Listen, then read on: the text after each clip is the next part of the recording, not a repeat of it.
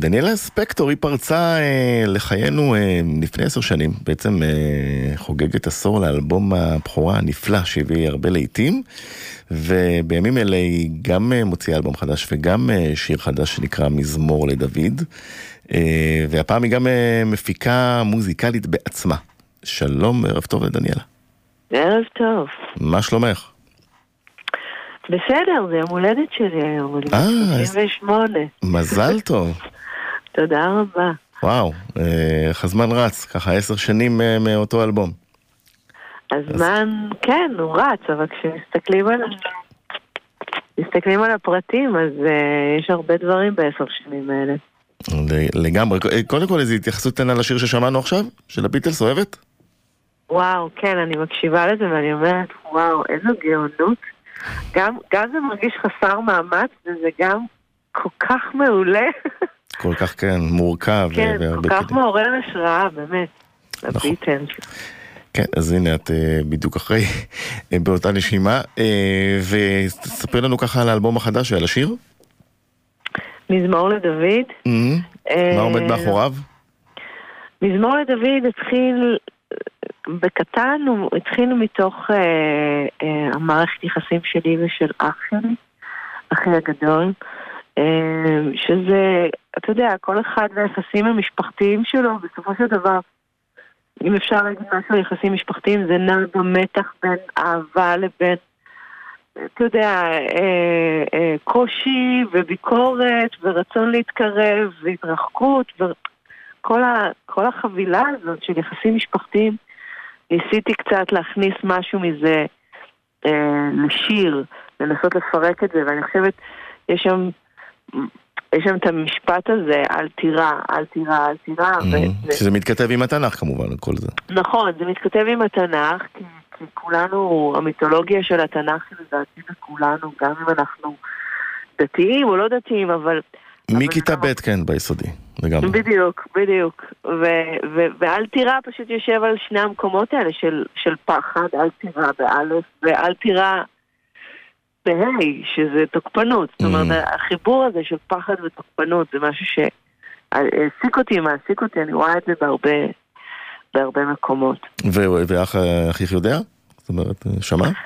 כן, אני גם, אני גם אמרתי לו, אני מקדישה לו את זה באהבה. בסופו של דבר, כל, כל עיסוק בקשר הוא, הוא ניסיון לטפח אותו, הוא ניסיון להתקרב. זאת אומרת, דיבור אמיתי, ובטח, זאת אומרת, זה, זה, זה שיר שהוא עטוף בהמון אהבה. גם הוא נגמר במשפט, זה מזמור געגועים. זה... בסופו של דבר, משם הדברים צומחים. אז הוא אהב, אני מקווה. ו- והחלטת להפיק... אנשים מאוד שמחים שכותבים עליהם שירים, לא תמיד זה משנה מה כותבים בשירים. אה, לא יודע, נגיד יונתן שפירא של איה קורם, לא בדיוק אה, אהב, אבל אה, טוב, הפלגנו ל... זה הרחוק. שם. אה, והפקת גם את השיר הזה. כן, אז כן.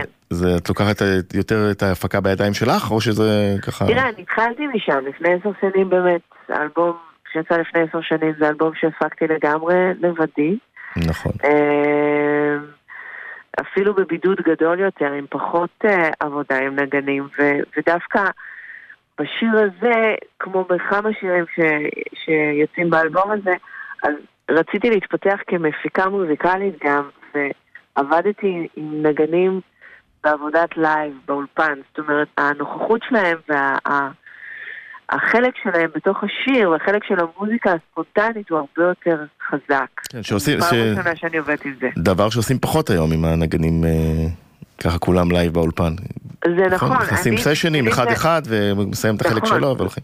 לגמרי. בשבילי זו הייתה הרפתקה נורא מסעירה, וכשאני סיפרת את זה למוזיקאים יותר ותיקים, צוחקים, הם אומרים, פעם זה היה, זו הייתה האופציה היחידה.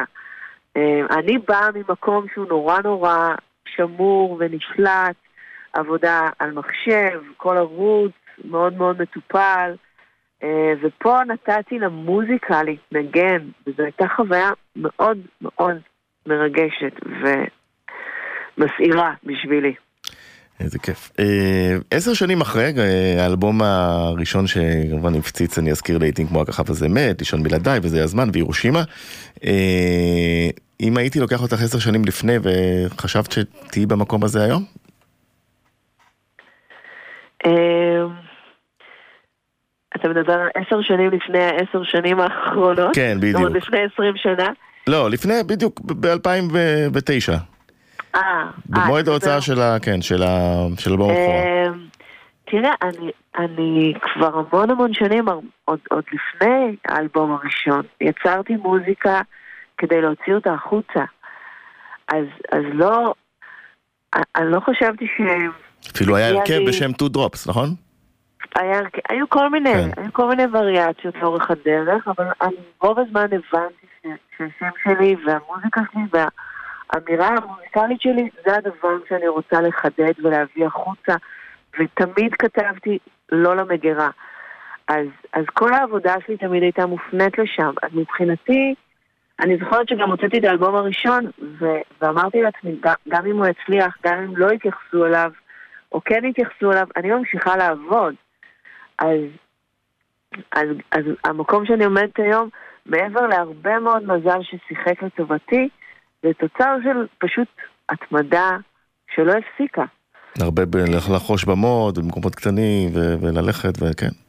זה לא, אני כן, לא חושב, להמשיך אני, בעיניי זה, לא- זה.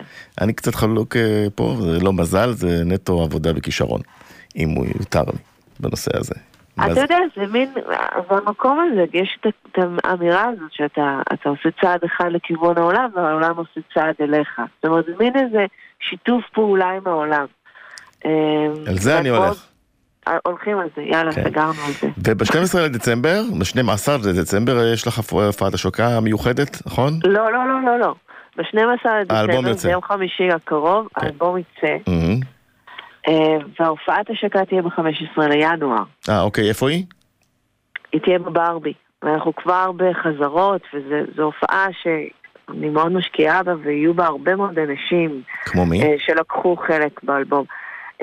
ג'יין בורדו, דורון טלמון ומתי גלעד אה, יהיו שם, ואלון עדר יהיה שם, אה, גבע אלון, ג'אנגו ואסף רייז, הנגנים של מלווים אותי בשנה האחרונה ומנגנים את מזמור לדוד יהיו שם.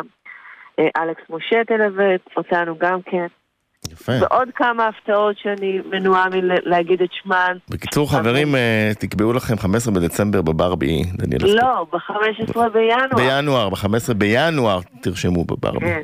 כן, אבל ב-12 בדצמבר האלבום יוצא. להקשיב לאלבום, כן. מעולה. אז בינתיים אנחנו נקשיב לשיר שלך, מזמור לדוד. תודה רבה לך. דניאלה, תודה רבה ובהצלחה עם האלבום וההופעה. 15 כן. בינואר. ערב נעים. ביי ביי.